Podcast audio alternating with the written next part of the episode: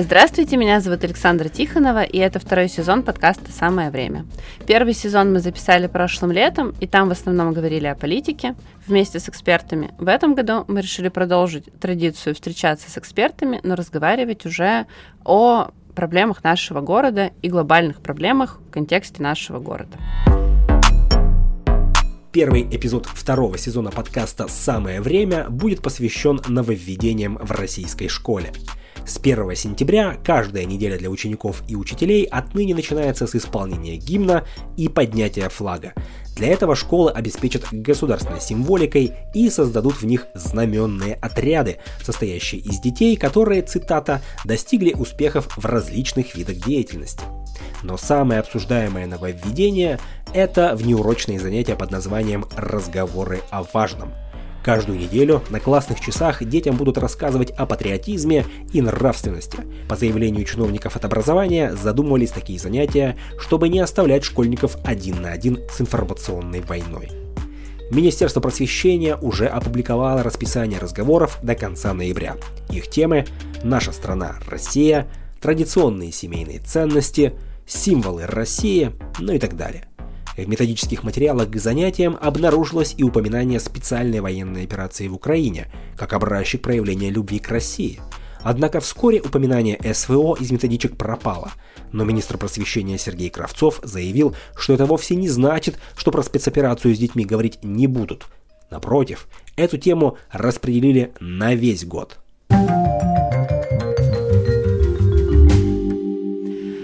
И сейчас я попрошу представиться всех участников, чтобы никого не перепутать, и чтобы все назвали свои статусы так, как они хотят и готовы. Добрый вечер. Я учредитель автономной некоммерческой организации «Институт поддержки семейного воспитания» Венера Коробкова. Всем здравствуйте. Александра Гуляева, продюсер спортивных проектов и мать в контексте темы сегодняшнего подкаста. Надежда Агишева, фонд поддержки культурных проектов «Новая коллекция» и мама школьника. И начнем тогда с первого вопроса Венере. Венера выступает у нас как эксперт, и поэтому мы начнем с первого вопроса. Что вы вообще думаете об этих разговорах о важном, и как это вообще сегодня можно понимать? Ну, на мой взгляд, это попытка государства выстроить воспитательную работу в школе, которой долгое время не было. Да? У нас образование считали, что школа занимается обучением, воспитанием должна заниматься семья. Вот, и сегодня в разных форматах воспитание в школу возвращается. Да? Мы знаем, что и советники по воспитанию, и программы воспитательной работы сейчас вернулись в школе. И как дополнению к этому плюс отклик и потребность времени поговорить о важном, включены, вот как где-то она написана как дополнительная образовательная программа, где-то часть внеучебной работы, но часть образовательной программы вот включается как классные часы, разговоры о важном. Вот. На мой взгляд, это такая поддержка, может быть, классным руководителем с тем, чтобы обозначить, какие темы важны. Безусловно, в контексте сегодняшней ситуации, которая происходит у нас в стране, может быть, я забегаю вперед вопросов, я не...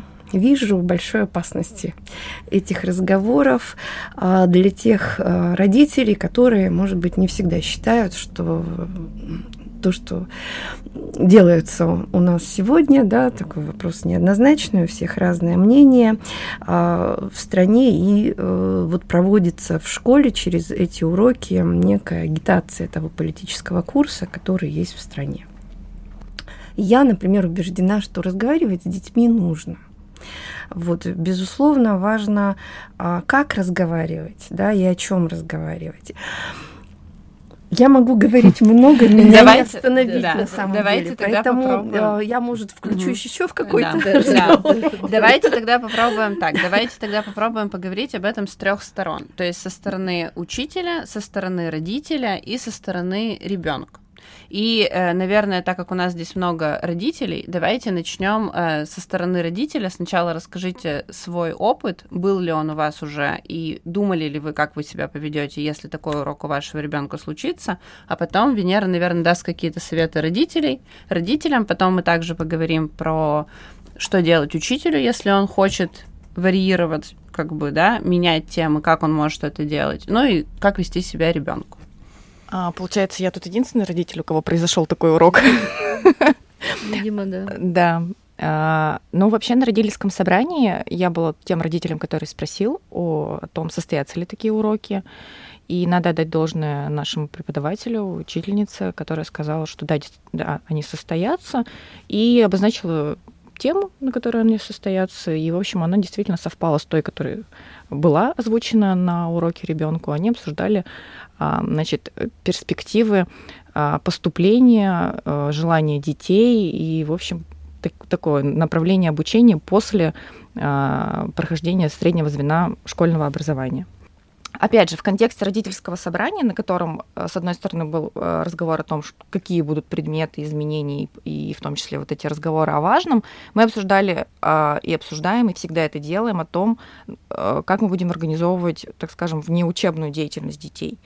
Понимая, что сейчас речь пойдет о патриотизме, в такой достаточно странной для меня интерпретации, в том числе все эти разговоры, связанные с войной. Я, например, не могу забрать ребенка по разным причинам из системы школьного образования, поэтому нужно играть по правилам системы и придумывать, как ее чекать. И, соответственно, это делать самому. Поэтому я и возглавила эту историю, связанную с некоторой альтернативным таким патриотическим воспитанием, но в контексте локального патриотизма. Поэтому как только наступит классная погода, мы пойдем по паблик-арту Перми, с Музеем современного искусства, знакомиться, собственно говоря, с городом. Так, это прекрасно. Теперь опыт человека, у которого ребенок учится в частной школе. Да, у меня сын учится в частной школе, и на самом деле меня во всей этой ситуации больше тревожит то, что определенные формулировки или какие-то такие взгляды, которые могут транслировать учителя, и при этом мы не всегда понимаем их позицию до конца. То есть мы же тоже не можем гарантировать, что каждый учитель в школе сейчас на 100% хорошо осознает свою ответственность, когда он начинает поднимать какие-то очень болезненные, сложные, особенно для детей младшего или среднего школьного возраста, вопросы. Но в частности, я очень хорошо запомнила, и, в принципе, мы долго с этим боролись, и Пётр даже не хотел в этом году идти в школу, потому что один из преподавателей в прошлом году очень активно поддерживал на уроках русского языка, почему-то русского языка, действия государства, в части операции военной, да, и Пётр очень болезненно на это реагировал и вступал в споры, и, соответственно, очень нервничал, потому что любое упоминание этих действий вызывало в нем тревогу избыточную. Он, в общем, не очень взрослый мальчик. И меня вот это больше тревожит, что любые установки учителя и любые версии, которые он рассказывает, можно обсудить и выдать свою позицию, и объяснить ребенку, почему в нашей семье мы к этому так не относимся, как к этому относится учитель. Это может быть по любому поводу, на самом деле. Это не только вопросы, связанные с отношением к тем или иным действиям государства, да. Меня вот именно психологическая ситуация, да, когда ребенку начинают внушать, что он что-то понимает неправильно, что он неправильно чувствует, потому что мы уже обсуждали, что патриотизм – это чувство, и если его чувства сформированы каким-то более сложным образом, чем ожидает педагог, безусловное одобрение, безусловное понимание каких-то формулировок, да, вот тут возникают, мне кажется, сложности.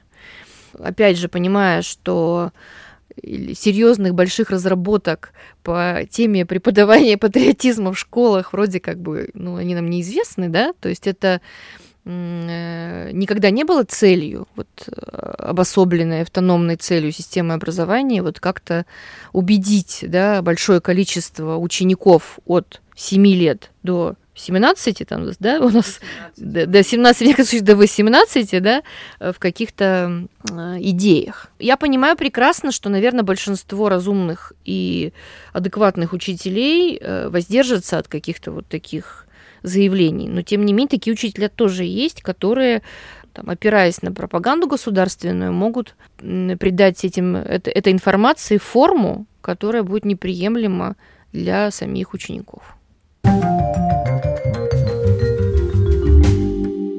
Итак, Венера. Как вести себя родителям? Есть ли у них маневры? Могут ли они, например, отказаться от этого урока? И вообще, что делать и как с этими тревогами и страхами бороться? Ну, мы понимаем, что родители очень разные, да? Да, безусловно. Никаких советов не могу дать, потому что каждый воспринимает вот эту ситуацию абсолютно вот по-своему. Вот. Мы понимаем, что ситуация в каждой школе тоже разная, да, зависит от учителя, зависит от возраста ребенка, какого возраста у вас ребенок, да. Еще раз, вот, ну, я подчеркну, да, есть какие-то вещи, принятые министерством для официальной системы образования, которые, ну, очень сложно избежать. Вот, поэтому я всегда во всем надо искать хорошее. Еще раз повторюсь, я уверена, что с детьми надо разговаривать, просто надо уметь и знать, как это делать. Разговоры о важном, на мой взгляд, упускают в своей разработке, но мы имеем право по закону образования это внедрить, сначала поговорить, а что важно, да, и для кого важно. А почему бы, если это уже старшие дети, не спросить у детей, а что вы считаете важным для наших вот этих разговоров? А почему бы родителей не спросить, а что вас тревожит, а что вы считаете важным поговорить вот на этих встречах, да, где-то, может быть, ну, изменив тематику, изменив содержание, а что школа считает важным сказать, да, то есть если мы говорим о вот этом партнерском взаимоотношении, давайте договариваться. Вот, на мой взгляд, очень кажется, можно у меня маленькая ремарка, да, будет сейчас, что я прочитала одно из мнений, которое, кстати, было там опубликовано от официального органа, так скажем, когда один из педагогов высказался о том, что странно, да, получается, что на остальных уроках о важном не говорят. Ну, то есть, условно, на русском языке, литературе, на предметах там по математике, физике или там обществознанию, истории. Это все не очень, да, видимо, важно, и что-то еще более важное. Вот, и тут возникает вопрос, что на самом деле фактически как бы методологии преподавания важного, да, выделение этого важного из других предметов или из других программ, ее тоже не существует. Поэтому как бы цель-то, она тоже, мягко говоря, непонятна. То есть, да, можно важное обсудить уж про государственность, можно на уроках истории, да, поговорить, или на уроках обществознания о современном государственном устройстве. Это специальный предмет. Просто у меня возникает такой вопрос. Получается, что произошли какие-то события, которые все, что было до этого, что все это отменено, и это теперь все не так важно, или неправильно сформулировано, или не точно работает на какие-то задачи образования. Вот как бы в чем вывод-то, что появляется что-то более важное. Ну вот, кстати, по поводу практического применения вашего предложения, на самом деле на родительском собрании и инициатива учителя, и, в принципе, всех родителей, присутствовавших на том собрании, была такова, что «а давайте подумаем о том, о чем мы с детьми хотим поговорить». И да, действительно, все сошлись на том, что нам срочно нужен на урок, например, сексолог. Потому что, ну, мало, видимо, кто из родителей готов говорить с детьми на эти темы, а вот это такой безопасный способ поговорить с детьми на те темы, которые очень волнуют родителей, которые, как нам показалось, действительно будут важными для наших детей. Поэтому здесь все согласились. Это правда возможно, это правда, ну, некий способ. Да. А я еще хочу сказать, ведь у разработчиков, но вы же многие смотрели, да, эти методические, да. Но нельзя же сказать, что там только политические проблемы рассматриваются, да? Но как... на это полугодие, да, день пожилого человека. А что я не хочу, чтобы с моим ребенком поговорили об уважении к пожилым, важно, что и как, угу, да? То есть не так все печально там, да, и просто, ну вот родилась, появилась такая форма, не вызывает у меня больших опасений. мировоззрение формируется в семье. А если оно не совпадает с тем, что делается в школе, можно с ребенком анализировать и говорить, что фактически на все явления бывают разные точки зрения. Вот. И мы, Надежда, с вами прошли пионерскую комсомольскую организацию, но не так она нас ведь испортила в своей жизни. Уж там-то идеологии было.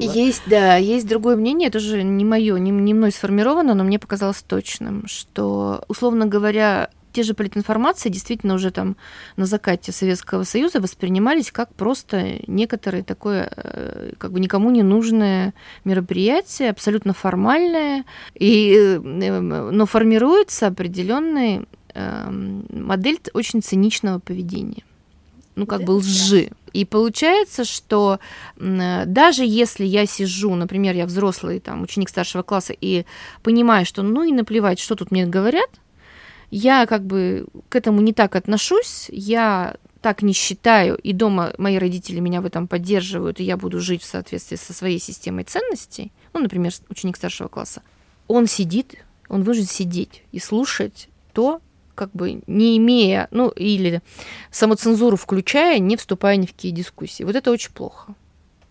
То есть это к разговору о том, что это в некоторых случаях в средней школе это, например, отключает навыки критического мышления и опыт дискуссий на сложные темы, которые очень всем нужны в нашем обществе. Это прямо огромная проблема, что мы не умеем говорить на сложные темы, публично их обсуждать, да?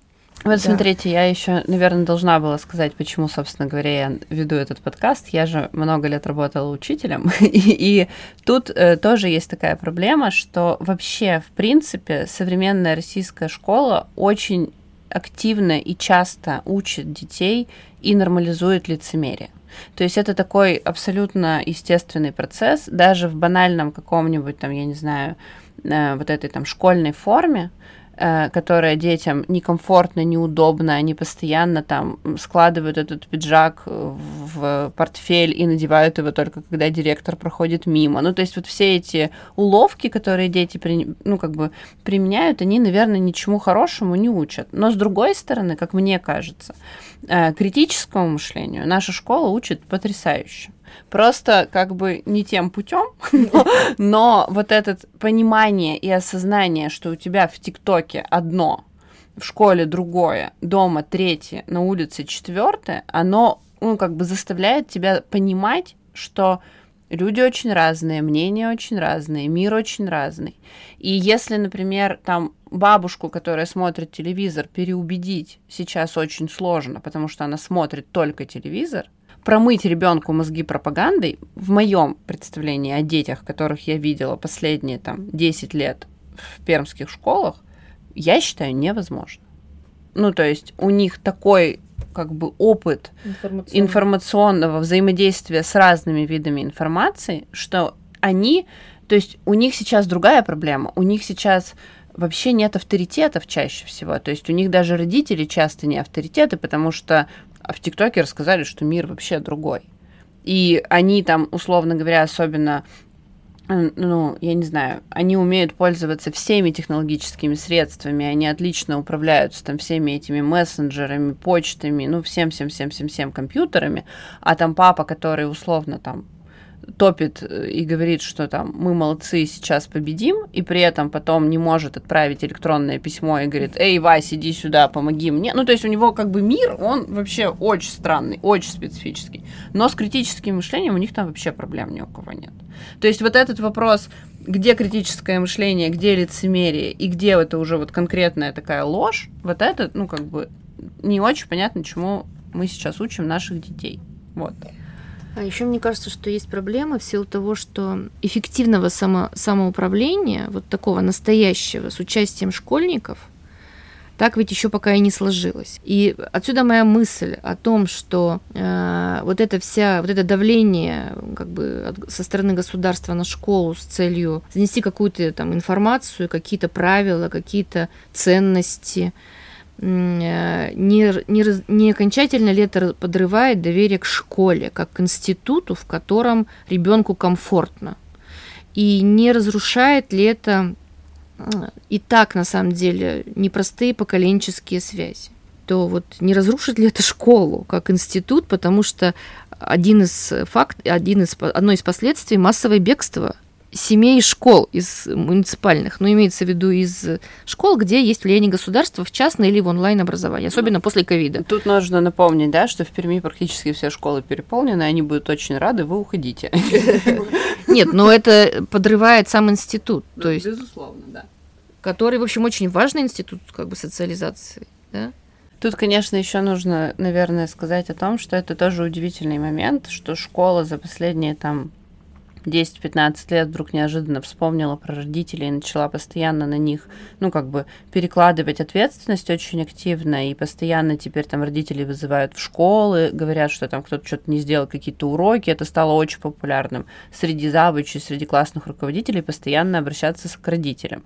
Но, с другой стороны, школа закрыла двери физически на замок, и родителей в эту школу не пускают, и тебе нужно попросить разрешения, покланяться в ножки, сходить именно в среду в 12 часов на какой-то там прием, чтобы тебя вообще туда пустили. То есть это такая тоже как бы странная история, когда с одной стороны тебе говорят, ты должен воспитывать своего ребенка, он должен приходить готовый, чистый, с выполненными уроками, желательно, чтобы матом не ругался и на разговорах о важном говорил так, как нам надо, о важном, но при этом ты сюда не приходи сам, ты нам точно не нужен. Ну, ты знаешь, я, например, что как раз было несколько таких моментов, когда возникали ситуации, которые мне хотелось здесь же и сейчас получить какие-то ответы и, собственно говоря, поговорить с преподавателем. И я просто всегда находила номер телефона этого преподавателя. Находила ее ВКонтакте, например, и писала ей в социальную сеть. Ты ведь тоже неприятная. И... Она же дома отдыхает. Ну, так-то по-человечески. Слушай. Это может быть, конечно, так, но, опять же, я же делала шаг, прежде чем идти в администрацию, да, и там разговаривать с завучем и с директором, я пыталась найти способ и понять вообще, а что имел в виду преподаватель, что имел в виду учитель, потому что интерпретация ребенка, интерпретация учителя, и дальше я уже делаю из этого вывод. Поэтому мне кажется, что она как раз была благодарна, что я написала ей в социальной сети ВКонтакте, и она там со мной, например, объяснилась. Здесь мы считаем уместным сделать паузу в разговоре и дать слово тем родителям, которые приняли решение отказаться от посещения разговоров о важном. Есть и такие. Почему они на это решились? И какие могут быть механизмы отказа? Оказывается, очень простые. Вот история Алены, чья дочь ходит в 3 класс. Мне бы не хотелось, чтобы без моего участия, без моего контроля школа оказывала какое-то пропагандистское влияние на моего ребенка. Однако я поговорила с учителем незадолго до 1 сентября и поинтересовалась, что она собирается говорить на этих уроках о важном, на разговорах о важном. Она сказала, что будет говорить о важном, это о добре, о гуманизме и о каких-то важных для нас вещах, для людей. Да? Я поняла, что она не собирается проводить пропаганду, чего бы то ни было, потому что она мне дала это понять. Но, тем не менее, я решила не рисковать. Особенно после опасения ребенка я не могу присутствовать на каждом занятии, контролировать, что там будет. Поэтому я решила не рисковать и отказаться от этих уроков. Что я сделала? Я написала учителю сообщение в соцсетях о том, что мы не можем посещать, потому что у нас там свои кружки какие-то, и языки мы изучаем. И это совпадает с уроком. То есть мы живем далеко от школы, и ребенок может опаздывать на первый урок, а поскольку это разговор о важном, который, как бы, может быть, не особо и важный разговор о важном, то мы не будем посещать. Учительница сказала: хорошо. Больше никаких разговоров не было. Я ничего не писала, больше никому ничего не заявляла. Только так. А вот Андрей, многодетный отец. Его способ отказаться от внеурочных занятий был несколько иным, но результат в целом такой же. Его дети не посещают разговоры о важном. Я имею право считать, что школа – это не место для прививания патриотизма. То есть школа – это место для получения знаний. Плюс, так как эта деятельность является внеурочной, мы имеем право от нее, не называя причины, да, в школе отказаться. Да, заявление классному руководителю, То есть не на имя директора, а на классного руководителя, потому что по семейным обстоятельствам мой ребенок такой-то, такой-то, посещать внеклассные занятия по понедельникам не может. Никакой, ни гневной обратной связи, вообще никакой обратной связи не поступило. У нас в школе как-то так получилось, что мы почему вообще пошли в эту школу и ходим в нее, потому что у нас более-менее есть определенная свобода действий для детей. Вот, то есть я надеюсь, что это связано именно с этим, что вот таким вот образом у нас проявляется то, что как бы право выбора. Окей, теперь следующий вопрос. Есть у меня такая гипотеза. Венера, вы должны мне помочь подтвердить или опровергнуть. Молодеет российская школа по составу педагогическому? Я не могу ни подтвердить, ни опровергнуть. Я не знаю, это надо просто... Но есть какие-то справки, каков средний возраст педагога в школе. Вот, наверное, я знаю, что у там... каждой школы он вот какой-то свой. Да, я знаю, что просто в рейтинге школ возраст... Ну, типа, если у вас много молодых педагогов, это повышает рейтинг школы. То есть это как бы... Это хорошо. И школы за молодых специалистов бьются. Да. Это не эйджизм. Это мой вопрос. Этот вопрос к тому, что теперь, мне кажется, нам нужно дать совет учителям, потому что вот те, которые матёрые и все знают, их эти все методические рекомендации не удивили, не испугали, да. И они знают, что делать. А вот те, которые сейчас новые молодые учителя оказались в этой ситуации, вот что им сделать? Ну, как бы, исходя, давайте представим, что мы даем совет тем, кто не знает, что делать и не готов просто читать эту презентацию и говорить все, что там написано. Можно, пока я со стороны родителя, чтобы мне казалось правильным, да, вот какой подход, взять действительно родителей в союзники. В этой ситуации взять в союзники и действовать сообща. Это будет самое, ну, такое верное решение. При этом я тоже слышу, что родители действительно очень разные. Ну, поэтому вот, наверное, вот этот поиск какого-то баланса в разговорах о важном с разными родителями. Как правило, активных родителей не так много. И по ним более-менее все понятно. Они практически те, кто, ну, не хочу сказать, там, как я, но... Я тут, видимо, у меня такая роль немножко усугублять, да? Обострять проблему. Ну, давайте вспомним, что, условно говоря, какая травля разворачивается против фотографий учителей, там, условно, в купальниках или тех, кто выкладывает в соцсеть какие-то фотографии, которые считаются... там, неприличными. Ну, или... там недавно и премьер-министра за это наругали, так что... Нет, я просто о том говорю, что вот эта вот другая позиция, да, ну, то есть внутри школы, особенно сейчас в этой ситуации, это могут быть не просто там неприятности, разговоры с администрацией школы, а это могут быть административные и уголовные наказания за то, что если позиция озвучена, которая, значит, попадает под эти статьи, да, у нас, так, осторожно скажем. Есть случаи доносов, есть случаи обращений в органы, и есть случаи привлечения к ответственности. Ну, да, несовершеннолетних нет, но учителей за мнение уже такие факты есть в классах озвучены, те или иные позиции. Ладно, давайте еще 5 секунд про все вот эти примитивные атрибуты. Про поднятие флага, про пение гимна, вот, что это вообще такое? Понятно, что нам, взрослым, кажется, что это очень несерьезно. Как, я не знаю, говорить, надо ли об этом говорить с детям, как они к этому относятся? Саша, расскажи нам свой опыт. Вы там уже, наверное, поднимали флаг. А я это сказала в начале подкаста, что детей это позабавило очень. Для них это был удивительный опыт, что вдруг все встали, гимн, все запели. И, в общем, поэтому для них такой экшен. Вот. Будет ли он, как будет меняться к этому отношение, когда это будет происходить еженедельно, а не просто в новинку такой новый клип в ТикТоке, да, условно, я не знаю. У меня своего такого... критического к этому отношения не сформировано, потому что я не вижу в этом ничего плохого. Вот, наверное, так. Плохого в этом ничего не вижу. Занятие времени возможны. Со временем, мне кажется, как-то должно это свернуться из еженедельной церемонии. Все устанут и перестанут, да. Нет, но надо вспомнить, что еще какое-то количество времени назад вообще было запрещено что-то к флагу прикасаться и что-то с ним делать, если это не в рамках определенных церемоний. То есть государство запрещало самостоятельное использование как бы атрибутов.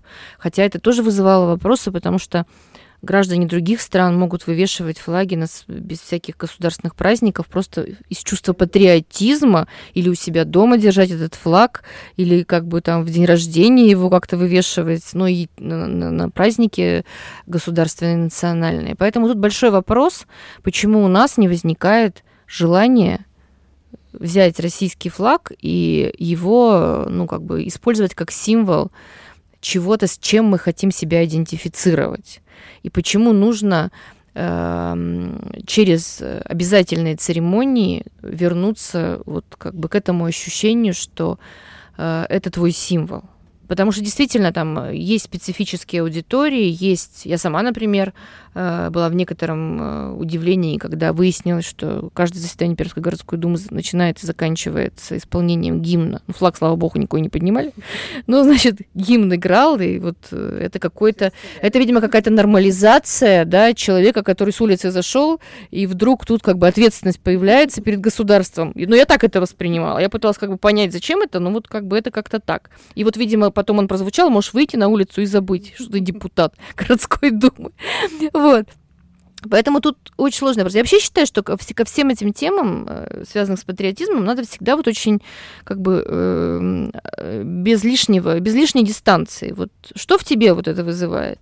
Конкретно, что в тебе конкретно, тебе говорят, флаг, вот что это в тебе вызывает? Я, например, могу вспомнить там те времена, условно говоря, пионерские дружины, комсомольские, вынесения каких-то этих флагов пионерских дружин в пионерском лагере, все равно какие-то мурашки бежали, какое-то чувство легкого возбуждения наступало. То есть это как-то на каком-то нейронном уровне задевает твою психику и как-то тебя там делает сопричастным всем этим людям, которые с тобой стоят в этом отряде или в этой дружине.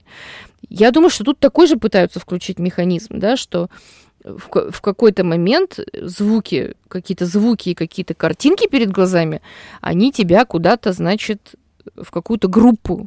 В какую-то группу тебя включают. Можно быстро смешную историю. У меня тут подружка поступила в медицинский колледж, пришла на 1 сентября, и им куратор говорит, нам сказали гимн включать, у меня, к сожалению, нет, давайте на телефоне послушаем. То есть вот так это все сейчас организовано, к слову о мурашках. А я, как человек, близкий к спорту, хотя и не профессиональному, к этому как-то привычно. То есть, условно, даже там, я сразу скажу, небольшой любитель трансляций, там, просмотра всех этих соревнований, олимпиад и прочего. Я это смотрю очень выборочно или вообще узнаю в большей части всю информацию, необходимую мне от мужа.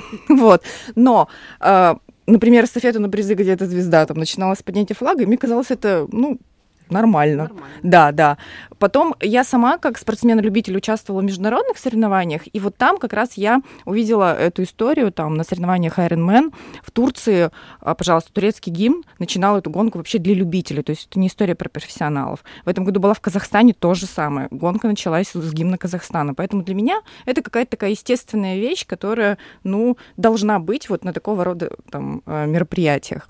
И плюсом, безусловно, у меня, например, это вызывало радость, особенно в последние 2 года, когда российских спортсменов из многих дисциплин исключили, но в каких-то моментах, по-моему, как раз на любительских соревнованиях, история про мурашки, разрешили победителю включить гимн страны, из которой он был. Там соревнования были по триатлону, и, в общем, девочка реально плакала, и, в общем, она, поскольку она достаточно такая известная блогерша в сфере триатлона, поэтому мне было интересно, и у меня это какая-то к ней сопричастность, и, в общем, разделить с ней эту радость было, каким-то важным чувством. Поэтому действительно то, о чем вы говорите, наверное, у меня где-то случилось, и поэтому не вызывает никакого критического к этому отношения. Мне кажется, сейчас очень важно будет то, как будет это организовано. Конечно, включать с телефона – это не тот путь, чтобы… Дискредитация. Да, это дискредитация. Добиться мурашек. Я не поленилась, прочитала, прописан как бы, как слово-то, механизм, традиция… Церемония. Церемония, да. Она прописана для школ, как это должно быть. Вот там один из элементов есть, что флаг выносят 4 школьника, которые за эту неделю отличились в каких-то мероприятиях, не знаю, олимпиады, ну что-то они там выиграли, хорошо себя вели, что-то организовали. Вот про этих учеников как бы нужно сказать, и вот они почетно, значит, выносят. Конечно, тут будет и стремление, может быть, я в следующий раз вынесу, да, у кого-то вот там, не знаю, гордость и желание вот прикоснуться к символам нашего государства. Вот, поэтому меня тоже не пугает. Я боюсь, что вот это не та организация, наоборот, дискредитирует и вызовет, ну, знаете, вот такое вот это молчание, господи, опять, ну, что мы тут не видели.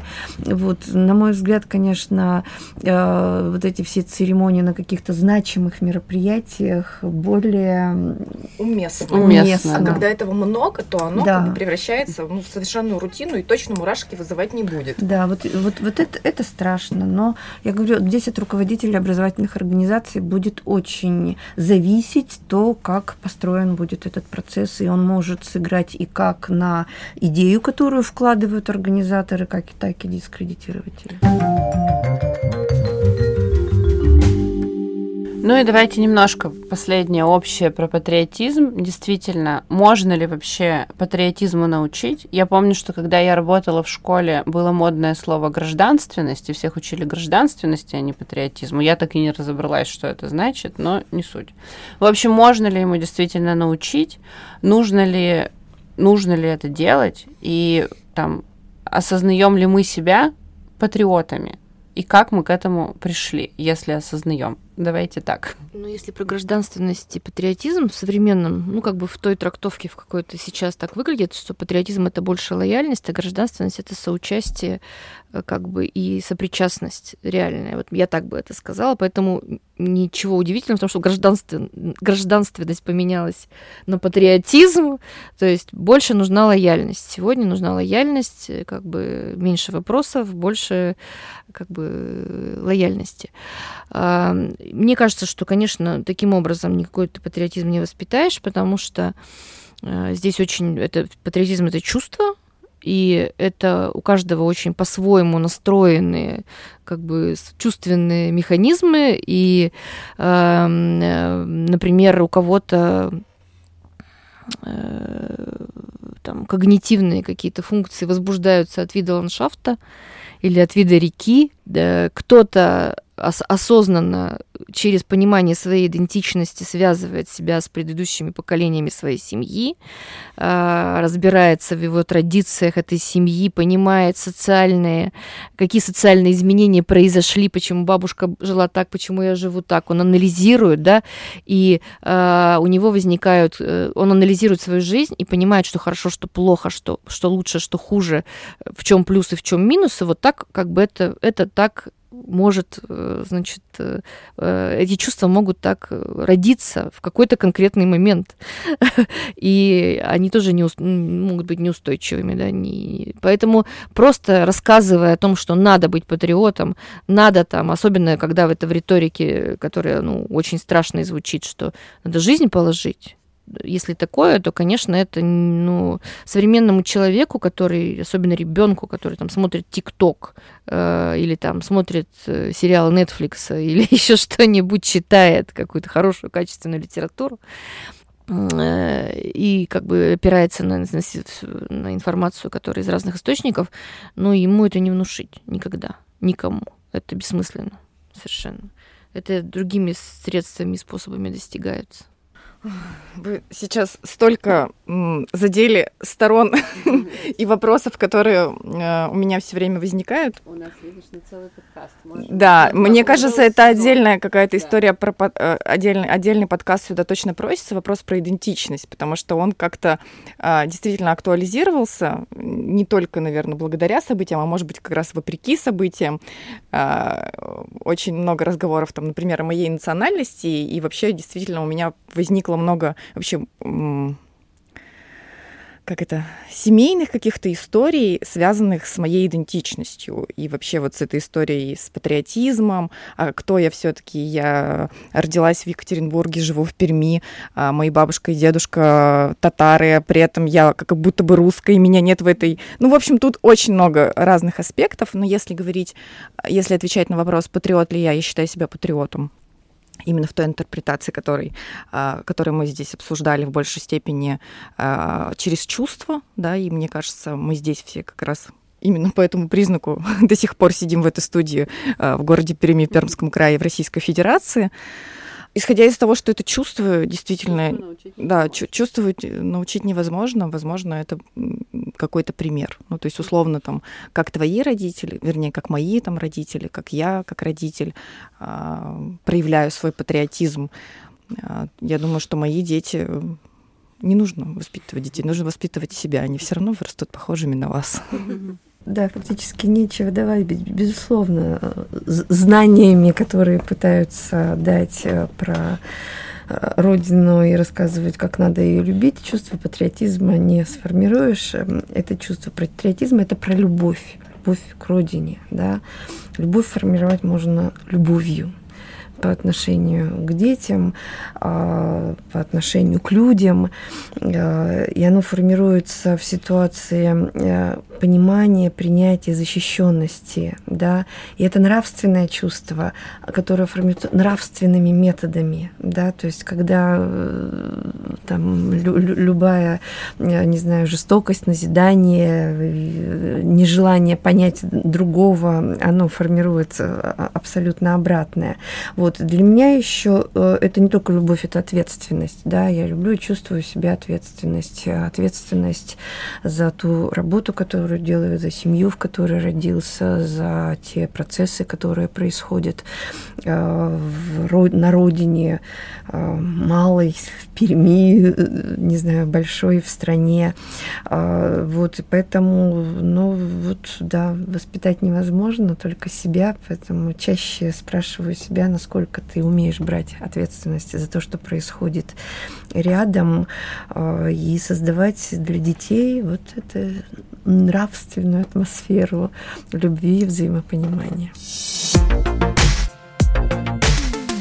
Спасибо всем большое, всем прекрасным патриотам. Кажется, играет гимн, поднимается флаг.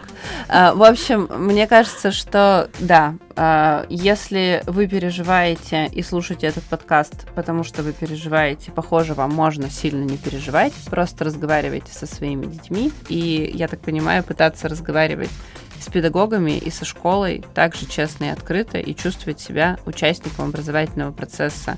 Если вы родитель, если вы учитель, если вы ребенок, верьте в себя. Это важно в любом случае. Пам-пам. Все, спасибо. Ой, мы молодцы.